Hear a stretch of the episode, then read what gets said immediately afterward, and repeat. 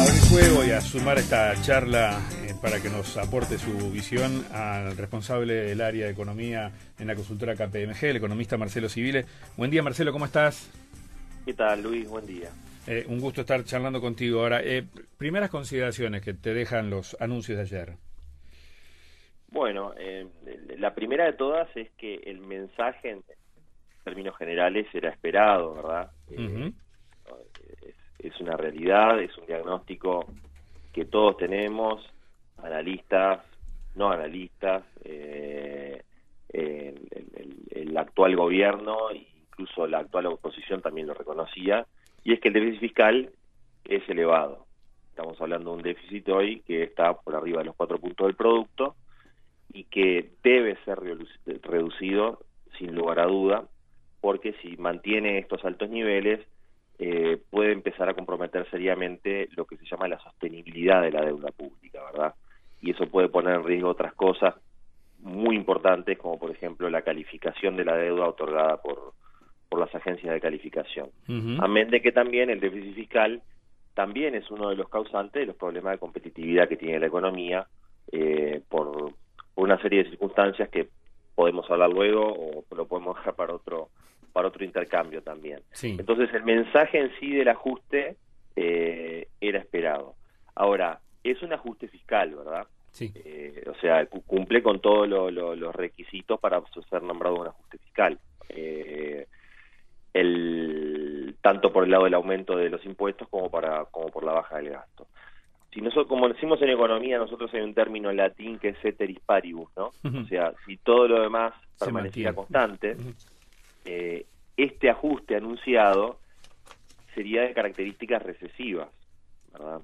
Eh, porque eso, de algún modo, eh, retrae la, el- el- la demanda por el lado del- de la baja del, gasto del sector público y por el lado del aumento de los impuestos también retrae el ingreso disponible de las familias, con lo cual eh, pueden ver eh, de algún modo afectada su, su, posibilidad de consumo. Claro, y en conjunto, Ahora, hay, y en conjunto una afectación del nivel de actividad en general. Desde luego que todo eso tiene eh, como consecuencia una afectación, puede tener una afectación en el nivel de actividad, ¿verdad?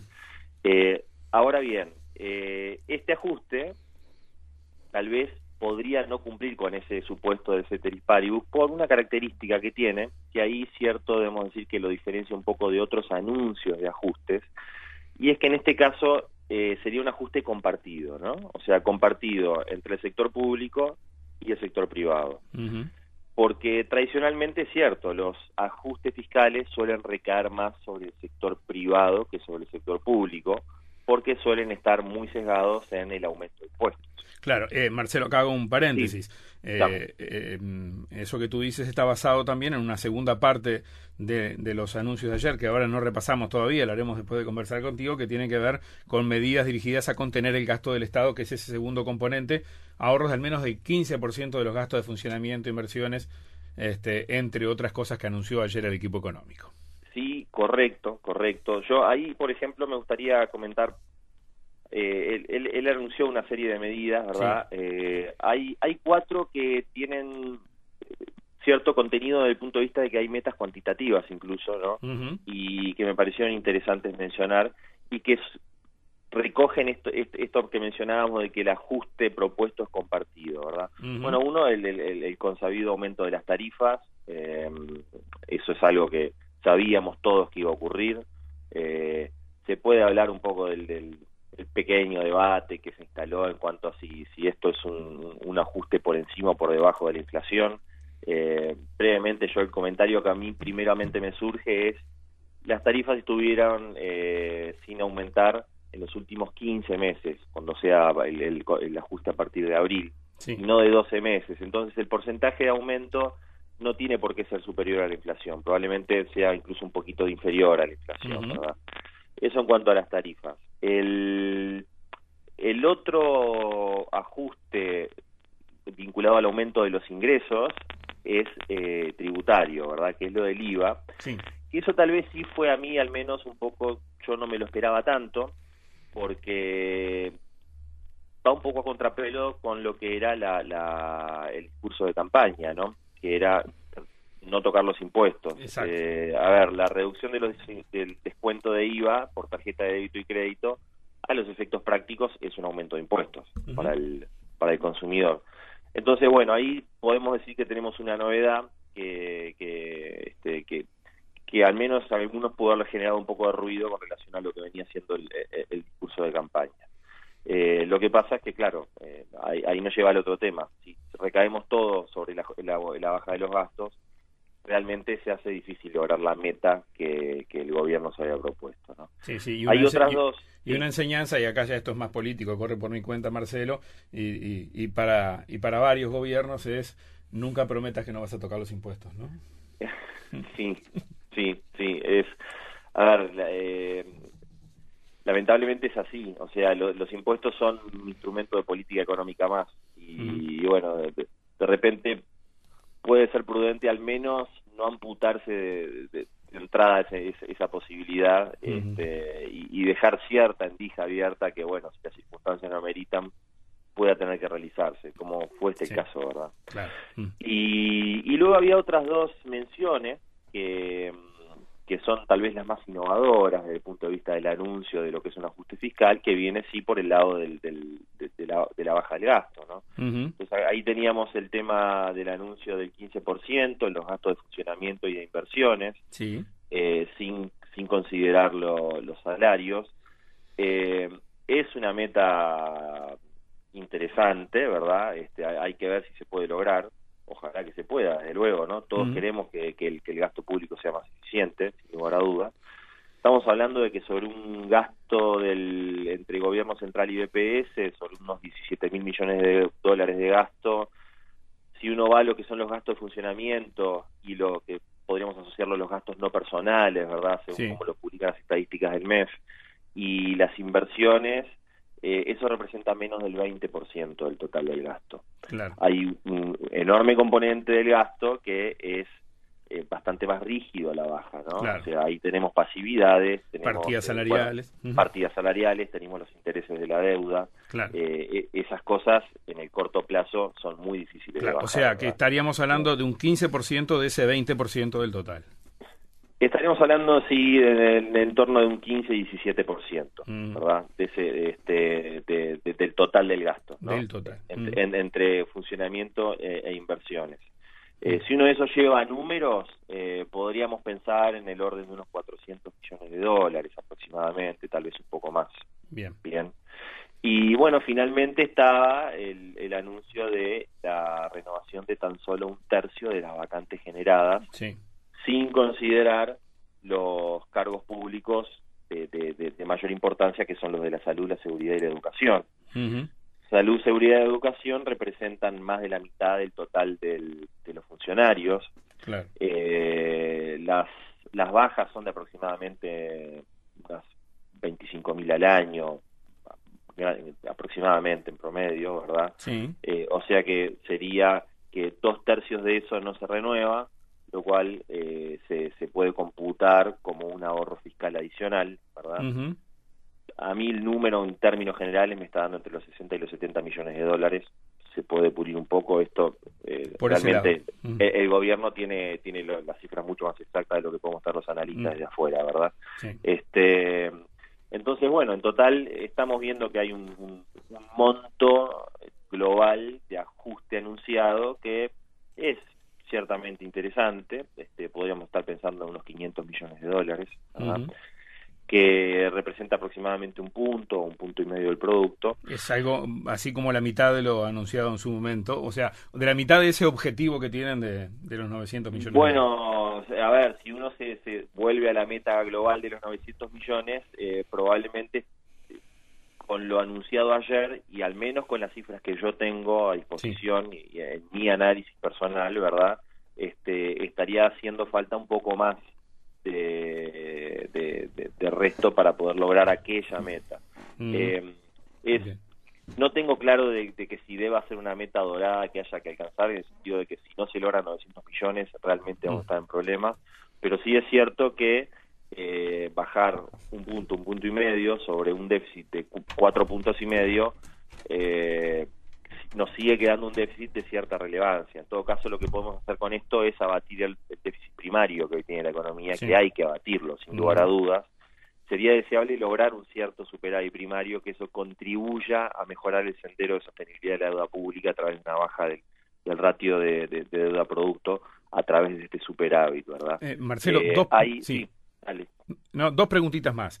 Una de ellas, eh, ¿hay incentivos adicionales eh, destinados a reactivar la producción? Así son planteados y tiene que ver con eh, beneficios a, productores que, que, no tributen IRAE, que se les devolverá el IVA incluido en las adquisiciones de gasoil, lo mismo para productores de ganado y, eh, bovino y ovino también en condiciones más o menos parecidas. Esto apunta al caso de la leche, del arroz, de las hortalizas, de, las frutas, del ganado, como decíamos. Eh, ¿Ves aquí un, beneficio que puede ser eh, considerable e importante para intentar reactivación? Bueno, a esos sectores de actividad yo creo que seguramente va a ser más que bienvenido el anuncio es son eh, son promociones eh, fiscales dirigidas específicas a determinados sectores, ¿verdad? No es algo que impacta sobre el, total de la economía, pero pero bueno, si, uno lo piensa parado con el sombrero de esos sectores, sí, obviamente que pueden ser eh, pueden contribuir a cierta reactivación. Yo creo que deben venir acompañados de otras medidas eh, que tenga que ver con eh, ahora vuelvo al tema de las tarifas, ¿no? Sobre todo el tema de los combustibles. Son sectores en los cuales los combustibles y el gasoil tienen un peso importante en la ecuación de costos y, y, ahí, bueno, eh, felizmente a mi modo de ver, el, gobierno no anunció por el momento un ajuste de los combustibles. Yo creo que debería considerar la posibilidad de, posponer ese ajuste eh, al menos hasta ver cómo continúan las tendencias del mercado. Yo mm. es, probable que este tema del petróleo eh, lo tengamos para rato a bajos mm. precios, ¿verdad?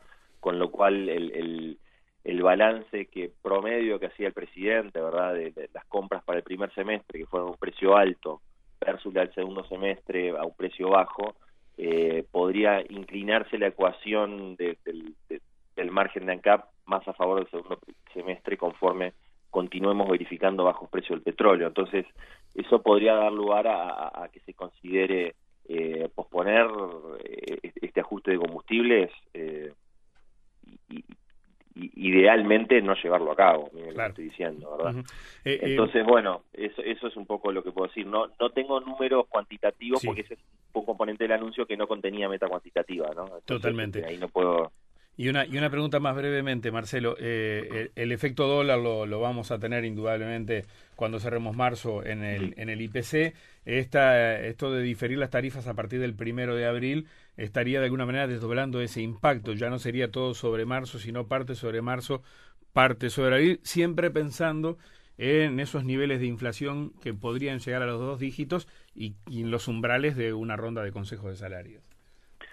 Sí, claro, y ahí, tenemos otro eh, otro flanco abierto, que es el de la inflación, ¿no? Que eh, es inevitable que el aumento fuerte del tipo de cambio que tuvimos va a impactar sobre el nivel de precios, porque Uruguay es una economía que tiene un alto eh, componente de indexación en la política de fijación de precios y no debemos descartar la posibilidad de que, de que se acerque o de que alcance los dos dígitos la inflación es un tema especialmente sensible estando de caras a la, a la puerta de la octava ronda de, Consejo de Salarios, eh, lo cual puede dar lugar y va a dar lugar seguramente a una negociación un poco más tirante, ¿verdad?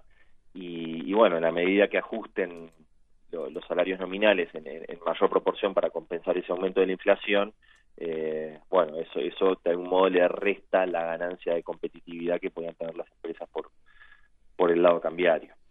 Yo, este, como reflexión final, digamos, el, el, el, anuncio, eh, la filosofía del anuncio eh, es compartida por el lado del, del, sobre todo por el lado del, del, combate al gasto.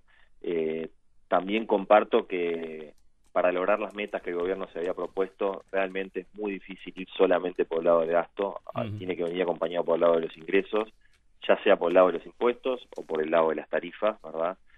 Y, bueno, ¿qué impacto podrá tener esto finalmente? O sea, yo había arrancado diciendo que Ceteris Paribus es excesivo. Bueno, dado que el ajuste es compartido, eso puede generar un cierto shock, este shock de austeridad, como lo en su momento lo llamó la ministra, me acuerdo, eh, en la época de la campaña política, ella hablaba del shock de austeridad que, van, a, promover, puede llegar a dar o, podría dar lugar a un cierto shock de confianza por el lado de la población, ¿verdad? En el sentido de que, bueno, finalmente estamos viendo, que, piense la población, que el, Estado está dispuesto a ponerse al hombro y acompañar y, a cargar con parte del, ajuste.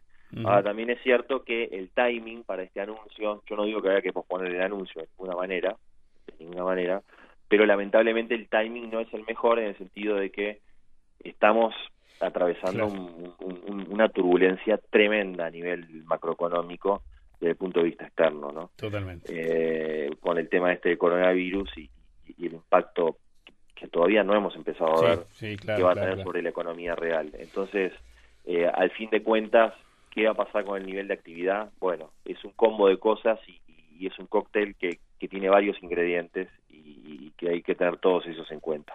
Totalmente. Eh, economista Marcelo Civile, responsable del área de economía de KPMG. Muchas gracias, Marcelo. Hasta pronto. Gracias a ustedes. Chau, chau. Chao.